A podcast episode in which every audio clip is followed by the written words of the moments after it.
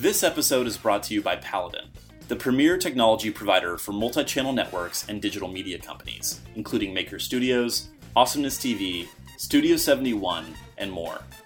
The Paladin platform streamlines processes, increases efficiency, and grows revenue for media companies that represent more than 200,000 content creators and a collective 15 billion monthly views. Visit paladinsoftware.com to learn more or request a product demo. You're listening to All Things Video. I'm your host, James Creech, and this is the third episode in a four part history about multi channel networks. If you missed the first two parts, I recommend you go back and listen to the episodes about the precursors to MCNs and the MCN 1.0 period. Today, we're talking about the second iteration of multi channel networks, what I call MCN 2.0, which focused on international expansion and content verticalization.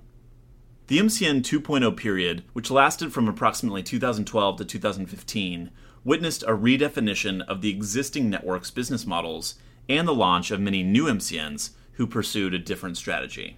We previously examined many of the large scale players like Maker Studios, Fullscreen, Awesomeness, and Broadband TV who came to power in the MCN 1.0 phase. As they then entered this secondary stage, they began to look beyond national borders to fuel continued growth and satisfy investor expectations.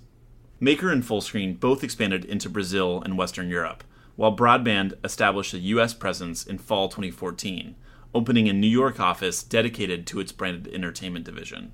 The following year, Broadband TV also opened its doors in Brazil, India, France, and Japan. And in October 2015, Awesomeness TV announced a partnership with Endemol Shine Group, the world's largest production company and a significant digital player that operates a number of MCNs in its own right. The joint venture would launch local language O&O extensions of the Awesomeness TV brand and network in five key markets: the UK, France, Spain, Germany, and Brazil.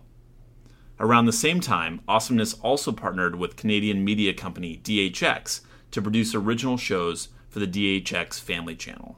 Local players simultaneously began popping up in Europe, South America, Asia, and beyond, promising local talent a more direct relationship better service, and more brand sponsorship opportunities.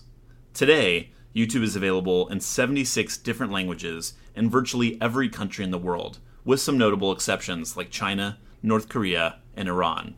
There are close to 500 MCNs globally and some fascinating international market dynamics, which we'll explore in future episodes.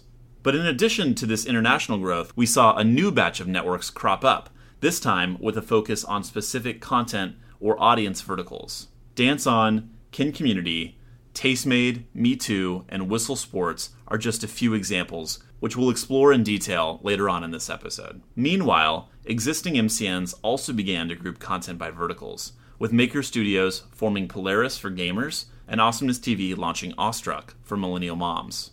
The resulting vertical strategy enhanced the feeling of community for creators, made it easier to service talent, and presented clear sales packaging for potential advertisers. Some MCNs started to operate more like talent management agencies, while others built out studios to develop original IP.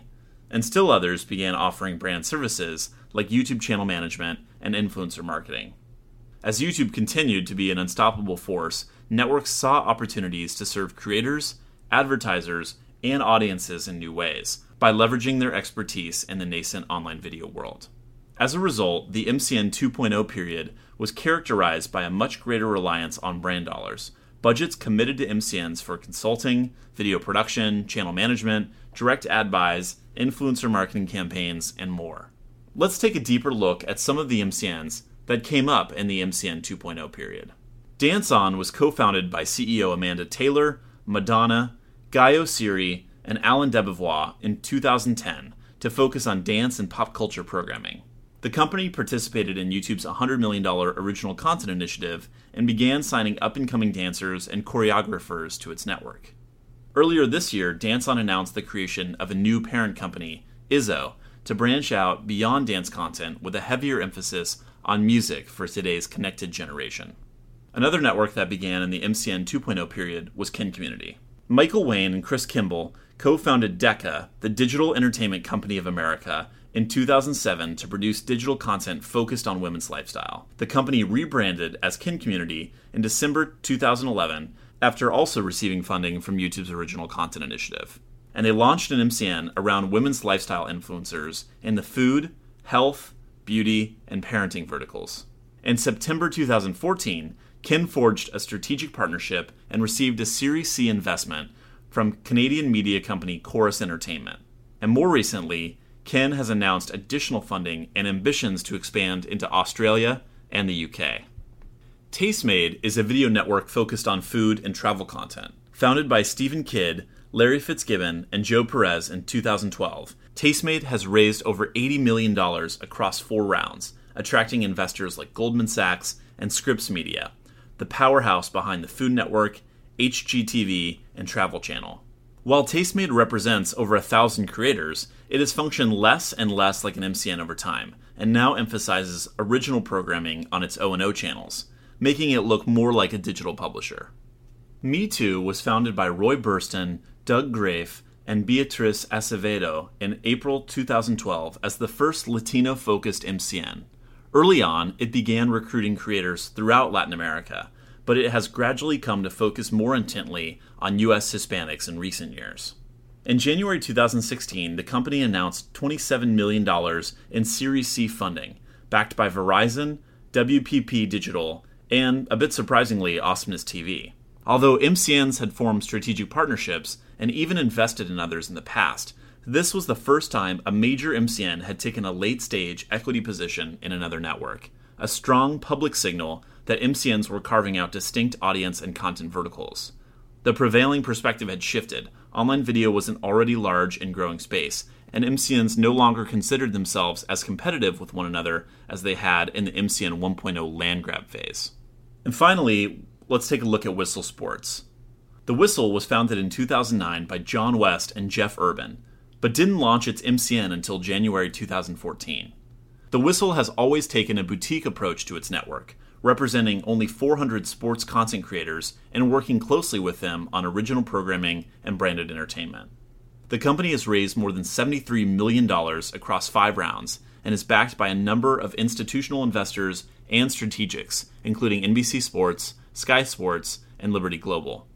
In addition to these five core MCNs that embodied the MCN 2.0 period, there were a few others that took different tactics. One noteworthy example is AnyTV, more commonly known as Freedom after its flagship MCN. Freedom was founded in 2013 by George Vanis. It's based in the Philippines but operates globally, and it must hold the record for fastest growing MCN of all time. It took the MCN 1.0 channel aggregation model and pushed it to its maximum potential, creating a standardized partner contract and building a distributed system of subnetworks, content aggregators, and talent recruiters across the globe. In just three short years, Freedom partnered close to 300,000 channels and accumulated billions of monthly views. While some have accused Freedom of multi level marketing, Freedom and many other networks that adopted a similar model helped pioneer no lock in contracts allowing creators to leave the network at any time with 30 days' notice. Zoomin TV, for example, followed a similar blueprint in Western Europe and North America. And VSP Group, Agency of Internet Rights, and Quiz Group aggregated massive networks in Russia and Eastern Europe. These new scale players certainly don't fit the mold of content verticalization exhibited by most of the major networks from the MCN 2.0 period, but it's an interesting counter trend that would have bigger repercussions in the future. So, to recap, MCN 2.0, the international expansion and verticalization phase, lasted from approximately 2012 to 2015. The second wave of MCNs that launched during this period included Dance On, Kin Community, Tastemade, Mitú, and Whistle Sports. The hallmarks of MCNs during MCN 2.0 were international growth and a greater emphasis on specific audience niches and content verticals. As a result, YouTube ad revenue became an increasingly less important revenue stream for MCNs because foreign territories had significantly lower CPMs and fill rates, and the intense competition for talent during the land grab phase had resulted in more favorable revenue share arrangements for creators. Instead, MCNs placed greater emphasis on monetization from brand deals, which include sponsorships, branded content productions, and influencer marketing campaigns, as well as new revenue streams like merchandise, e commerce, and content syndication. In our final episode in this series, we'll cover MCN 3.0, multi platform expansion, and subscription video on demand. Thanks for tuning in. If you like this episode, we encourage you to share it with a friend, like our pages on Facebook and LinkedIn, and send us your questions to allthingsvideopodcast at gmail.com. At the end of this month, we'll do a special episode to answer your questions, so we want to hear from you. Thanks again for tuning in. We'll see you next time.